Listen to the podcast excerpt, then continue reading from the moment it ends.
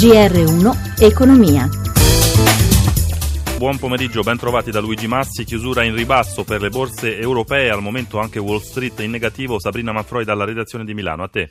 Sì, sembrava una giornata poco mossa, invece alla fine hanno chiuso tutte con perdite. Milano meno 1,22, la peggiore in Europa. Londra ha perso mezzo punto come Francoforte, Parigi meno 0,71%.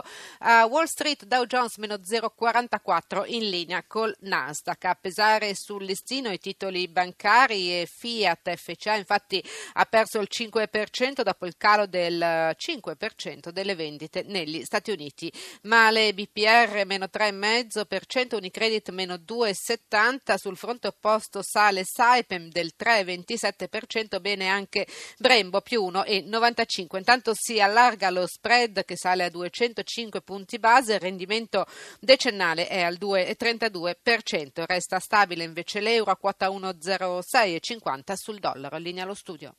Grazie Manfroi per questa panoramica. Siamo all'ospite che sarà con noi per l'intera settimana, Giorgio Barba Navaretti, docente di economia politica all'Università Statale di Milano. Ben trovato professore. Buonasera a voi. Allora partiamo dai dati Istat sul lavoro. A febbraio il tasso di disoccupazione scende all'11,5%, il tasso di disoccupazione giovanile si attesta al 35,2% sui minimi dal 2012. Gli occupati sono parallelamente stabili sul mese, ma su base annua aumentano ancora dell'1,3%. Come commentiamo? Ma diciamo il dato è positivo, senz'altro quando scende la disoccupazione è sempre una buona notizia, c'è da dire però che eh, calano invece di aumentare i contratti a tempo indeterminato invece crescono, quelli che fanno aumentare l'occupazione sono i contratti a tempo determinato, siccome evidentemente attraverso il Jobs Act si sta puntando anche una stabilizzazione dell'occupazione sui contratti a tempo indeterminato, speriamo che ci sia anche un'inversione in questo, ter- in questo senso.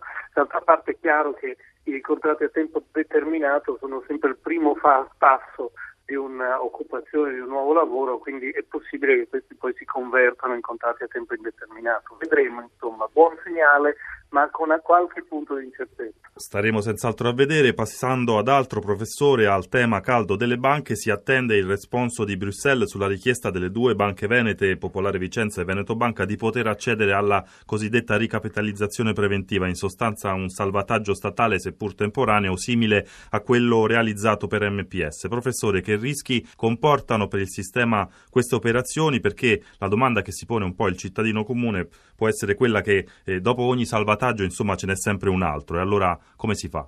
Beh, diciamo che queste banche, no, due banche non sono ancora state salvate del tutto, nel senso che sono state fatte, sono state fatte delle iniezioni di capitale che hanno permesso loro di sopravvivere finora, ma è chiaro che vanno ristrutturate radicalmente. Il nodo dal punto di vista della BCE in questo momento è se, si è in grado di fare una cosiddetta ricapitalizzazione preventiva, ossia dare modo allo Stato di intervenire per sostenere e ricapitalizzare queste banche in modo che possano continuare ad operare invece che metterle in una ristrutturazione più integrale. Questo dipenderà dal piano industriale, come il piano industriale delle banche verrà valutato appunto dalla BCE e naturalmente anche che cosa dirà la Commissione sugli aiuti da parte dello Stato da un punto di vista della normativa degli aiuti di Stato. Certo, tutte queste procedure sono molto lenti, i passaggi tra Bruxelles e Francoforte sono assai complesse, questi processi dovrebbero essere chiaramente accelerati e resi molto più flessibili da un punto di vista burocratico.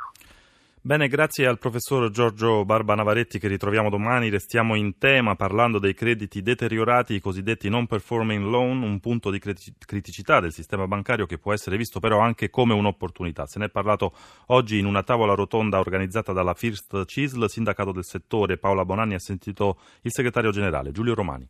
Crediamo che i lavoratori insieme ad altri soggetti, le fondazioni, perché no le altre aziende bancarie oppure anche le imprese del territorio, dovrebbero intervenire per acquistare e gestire le sofferenze, il credito deteriorato che sta in pancia alle banche, al valore del bilancio che attualmente è coerente con il possibile valore di realizzo. Quindi eliminare la questione della gestione speculativa, mettere in campo capitali pazienti, anche quelli dei lavoratori, capaci di attendere il tempo tempo necessario a recuperare l'intero valore, puntando sul rilancio della banca in questo modo recuperata. Ma queste sono solo ipotesi o anche con le banche ne avete parlato? Noi abbiamo ovviamente formulato una proposta articolata, siamo in attesa di avere degli esiti, ma credo che questa operazione funzionerà se la politica per prima darà un impulso per farla funzionare, perché per esempio ci sono dei soggetti come le fondazioni che dovrebbero essere tenute a mettere dei soldi per il salvataggio del sistema bancario, visto che hanno 20 miliardi di disponibilità e hanno delle grandi responsabilità nel passato, nella gestione passata delle banche. Romani, sono molti i crediti non performanti? In questo momento sono valutati per circa 200 miliardi di sofferenze e 140 miliardi, ovviamente parliamo di importi lordi, di crediti cosiddetti incagliati, quindi non ancora gestiti a sofferenza. Complessivamente un importo catastrofico, 340 miliardi, è ancora un peso insostenibile per questo Paese.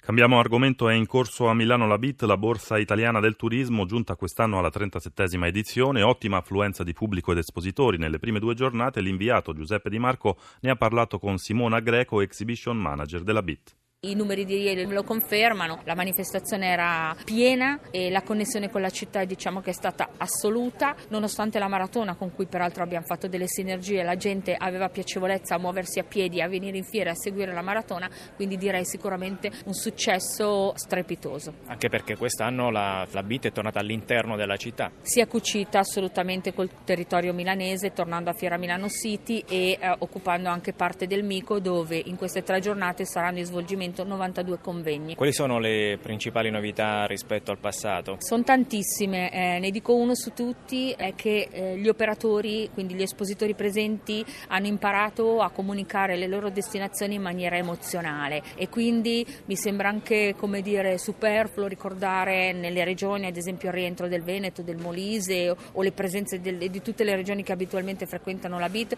oppure nell'estero eh, l'arrivo del, degli Stati Uniti che mancavano da tanto tempo tempo, ma le conferme di altri paesi, ma è proprio come si sono presentate sia al mondo del consumatore che al mondo dell'operatore che compra la destinazione Italia da rivendere poi nei loro paesi, si sono presentate in maniera emozionale, cercando di suscitare anche un buon ricordo e la voglia di andare a visitare questi territori. Questa è la grande differenza, secondo me, rispetto al passato. In regia Alessandro Pazienza, Cristina Pini per l'assistenza, tra poco il GR1 delle 18 da Luigi Massi. Buon proseguimento d'ascolto su RAI Radio 1.